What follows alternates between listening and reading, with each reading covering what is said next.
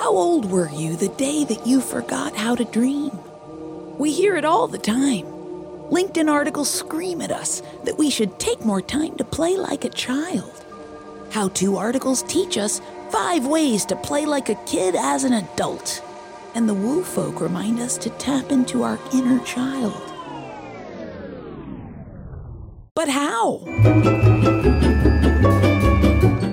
Welcome back to Why Are We Shouting? With me, Jill Salzman, here to help entrepreneurs get down to business. I'm going to do a little magic trick for you. First, I experience terrible, horrible, no good, very bad things that happen to entrepreneurs everywhere. And then I snap my fingers and turn those experiences into the best stories, the craziest anecdotes, and learning lessons for you to hear. How do I create all that magic? I'm a serial entrepreneur, coach, and speaker who runs the number one platform that helps mom entrepreneurs to build better businesses. It's called The Founding Moms, and we're always looking for women who want to get better at marketing, branding, and sales. Is that you? Join us at foundingmoms.com. This week, we're going to explore why the world can be a pretty scary place when we're awake. We can easily enter a world of possibility in our sleep. So why not figure out how to keep that up during the day? Sounds absurd, I know. Just stay with me. So there I was, sitting in a mastermind meeting with a group of very smart colleagues a few years back, hoping that my anxiety wouldn't show itself. I'd had a tough few months after launching a project that failed. I did all the things that we love to do in those moments. You know, doubt myself, panic about the future. There was this moment when Mel, a wise woman I've looked up to for a long time, noticed that I wasn't myself. She asked what was up. Without going into much detail, I said that I'd tried something new and it didn't work out, and I'd been depending on a good outcome for a slew of other great things to follow suit. But they wouldn't. Everything felt terrible, and I felt kind of stuck. We discussed where things might have gone wrong and what I could do to adjust and move forward. And then, under my breath, I muttered that things just might not work out anymore. It was a joke, I swear. She paused, and then she looked at me and she asked me a very simple question.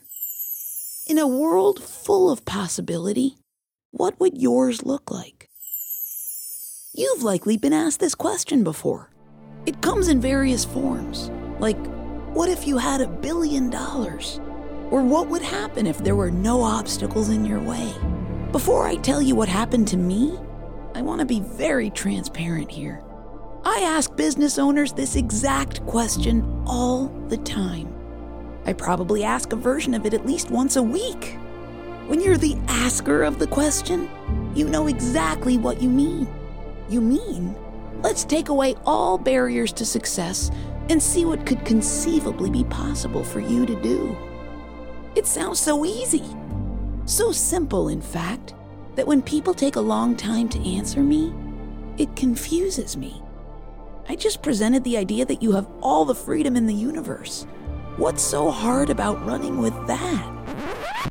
Then, Mel asked me that exact same question. I hesitated.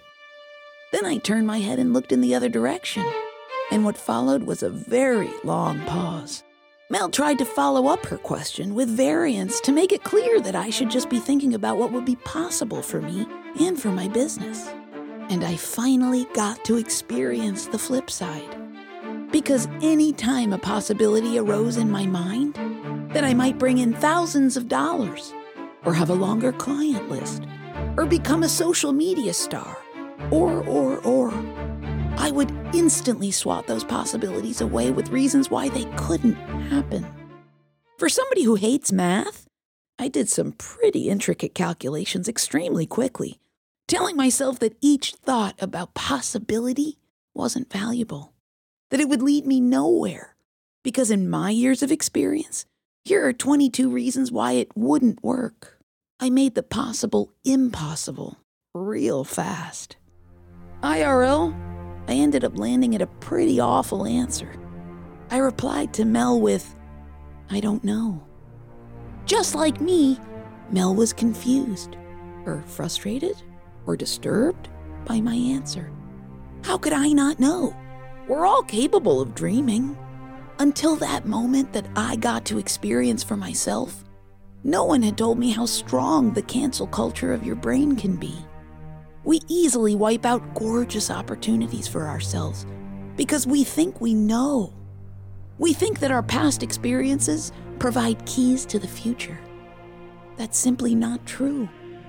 It can inform you as to what might happen, but how many times does the universe surprise you? How many times have you thought, well, I never thought that would happen? So many times. And yet, we learn nothing from surprises. We're human, and we hang on to disappointment and rejection as though they are our guides. The reason I'm sharing this often overlooked but impactful moment is because you've experienced it too. The only way out of it is to speak it to someone else.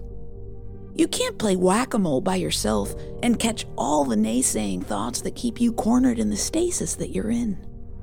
This is the work of a good coach. They can see all the blocks you concoct for yourself. They can gently point out that the facts you state are actually just stories. They can catch you in the act and redirect you to a place you didn't even realize was so accessible to you.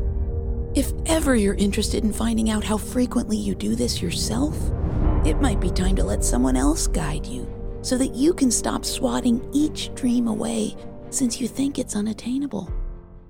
You can find support in making sure that possibility stays right there and you can roll with it.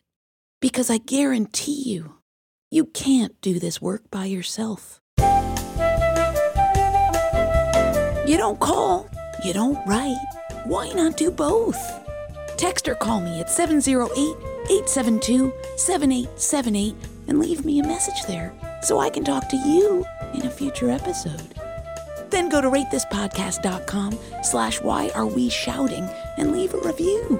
It helps other listeners discover these entrepreneurial stories so that they can build better businesses. Shout out to Mel Smith, Aaron Rice, and Lindsay Obermeyer for making this podcast with me. And hey, thanks to you for listening. I'll see you next week.